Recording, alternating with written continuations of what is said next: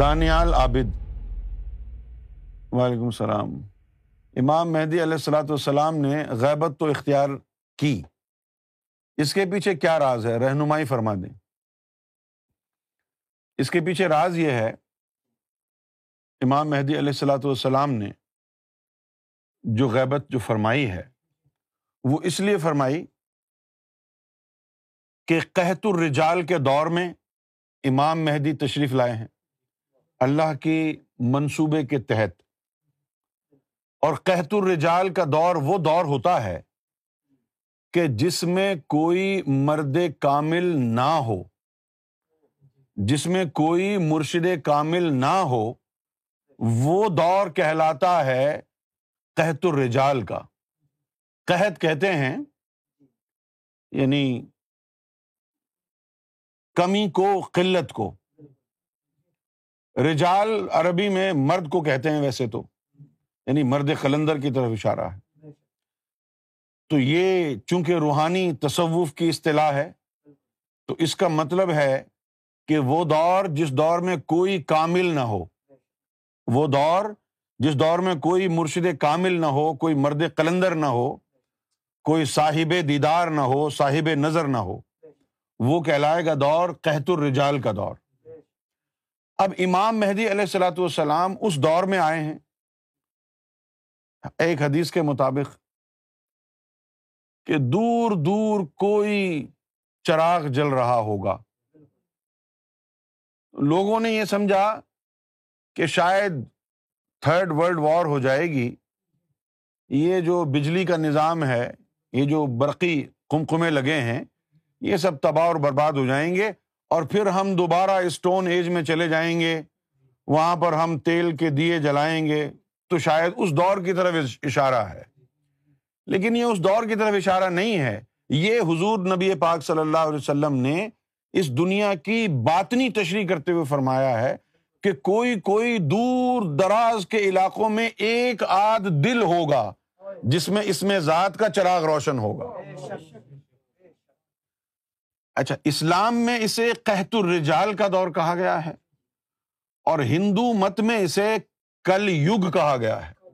بات ایک ہی ہے۔ کل یگ کا مطلب ہے اندھیرا ڈارک ایجز اندھیرا، جس زمانے میں کوئی نور کی روشنی نہ ہو، کوئی نور والا نہ ہو، کوئی دل منور نہ ہو اور اسلام میں اس کو کہا گیا ہے دور فتن قحت الرجال کا دور، اور اس پر مستضاد یہ کہ دور فتن۔ دور فتن کیا ہے؟ کہ کامل تو کوئی بھی نہ ہو، لیکن ہر نکڑ پر، ہر گلی میں آپ کو ایک درجن کامل بیٹھے ہوئے نظر آئے کامل ویسے کوئی نہ ہو۔ لیکن جہاں آپ جائیں ہر جگہ آپ کو یہ سلسلہ قادریہ میں ان کو ان کو خلافت ملی ہوئی ہے۔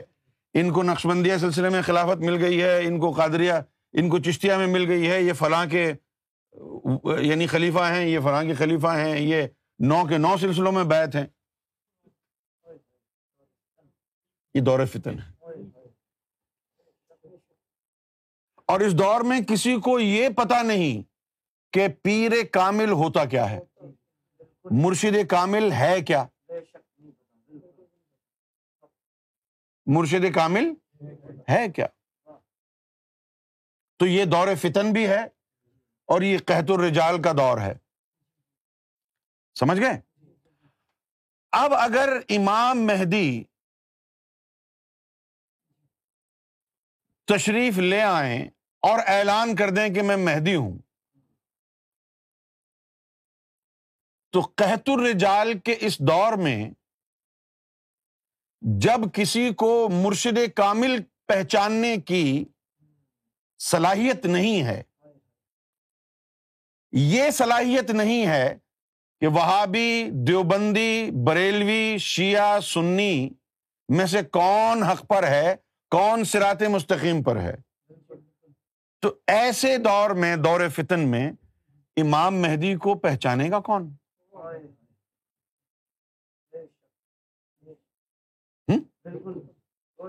پھر یہی ہوگا نا۔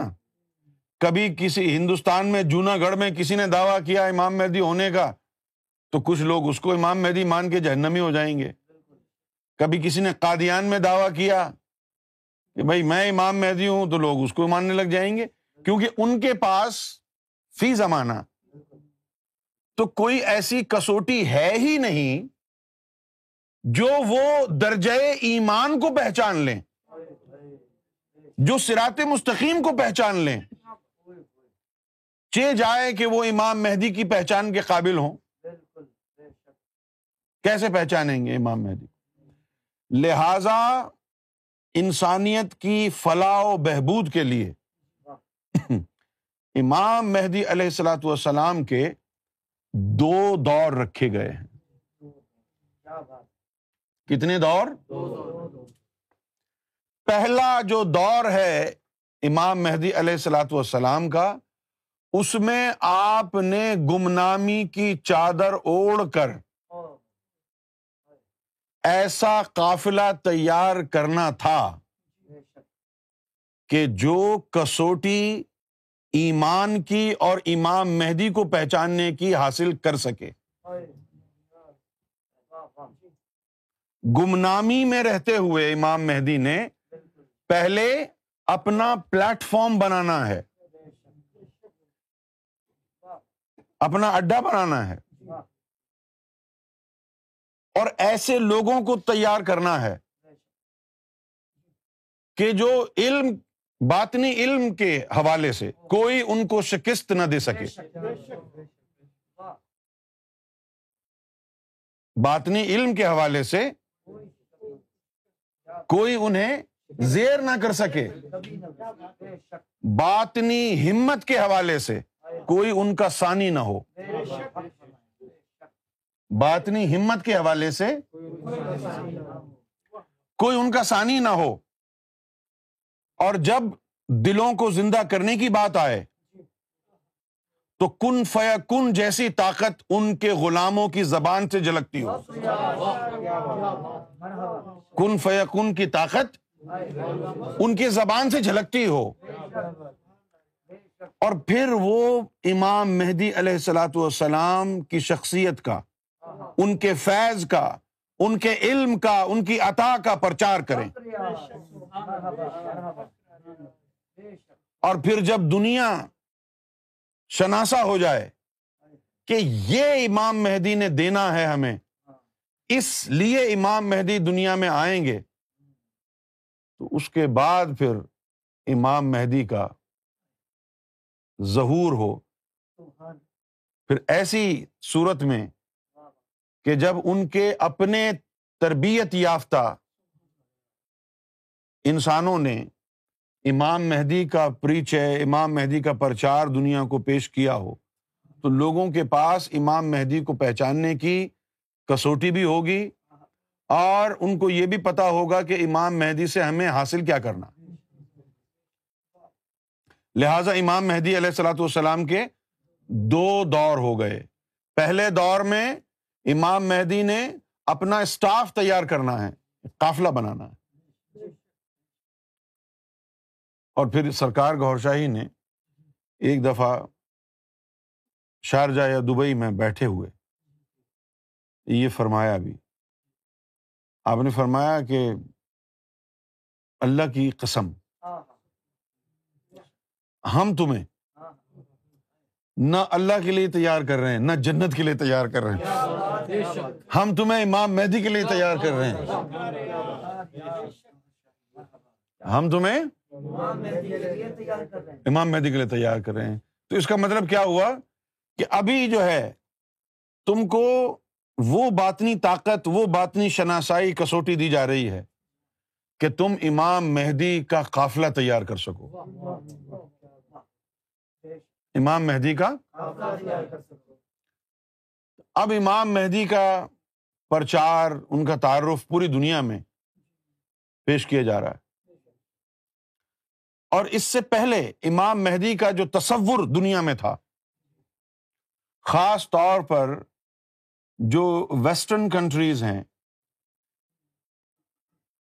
خاص طور پر یہ جو ممالک ہیں، جیسے کینیڈا ہے، امریکہ ہے یو کے ہے، فرانس، جرمنی، یہ جو پورا کا پورا ویسٹرن بلاک ہے، تو ان کو جو امام مہدی کا تصور پیش کیا گیا ہے، وہ انتہائی مکرو تصور ہے۔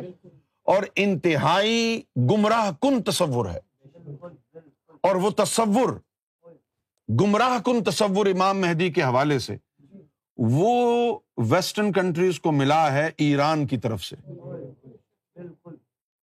کہ امام مہدی آئیں گے اور ہم نیوکلیر بام تیار کر رہے ہیں، وہ تمہارے اوپر بام ماریں گے، پھر پوری دنیا پر شیوں کی حکومت ہو جائے گی۔ ایسا نہیں ہے۔ امام مہدی کسی سے قتل، قتال کرنے نہیں آ رہے۔ امام مہدی کسی کو ڈیفیٹ کرنے نہیں آ رہے۔ امام مہدی پوری انسانیت کو اللہ والا بنانے آ رہے ہیں۔ امام مہدی اس دین کو نافذ کرنے آ رہے ہیں۔ امام مہدی کہ جس دین میں اس سے پہلے صرف انبیاء شامل تھے۔ دین حنیف۔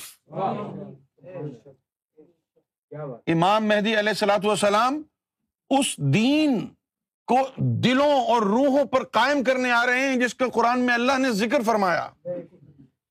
ازا جا نصر اللہ والفتح ورا اتنا سید خلون فی دین اللہ افواجا، فسبح بحمد ربک واستغفر انہو کان توابا۔ یہ وہ دین ہے، اللہ کا دین۔ اللہ کا دین محبت ہے، اللہ کا عشق ہے۔ اور ساری انسانیت کو اللہ کا عشق عطا کرنے کے لیے امام مہدی آ رہے ہیں۔ اب یہ جو امام مہدی کا صحیح تعارف ہے کہ امام مہدی کا پیغام محبت ہے، قتال نہیں ہے، لڑائی جھگڑا نہیں ہے، نفرت نہیں ہے، کسی ایک مذہب کو سہارا دے کے دوسرے مذہب کو نیچا دکھانا نہیں ہے، بلکہ انسان کو ایلیویٹ کرنا ہے، گمراہی سے پوری انسانیت کو نکالنا ہے۔ اور ان کو اس مذہبی پسماندگی سے نکال کر عرش کی اونچائیوں پر لے جانا ہے۔ جہاں سے وہ رب کو دیکھ سکے۔ یہ تصور امام مہدی علیہ السلاۃ والسلام کا اب دنیا میں پھیل رہا ہے۔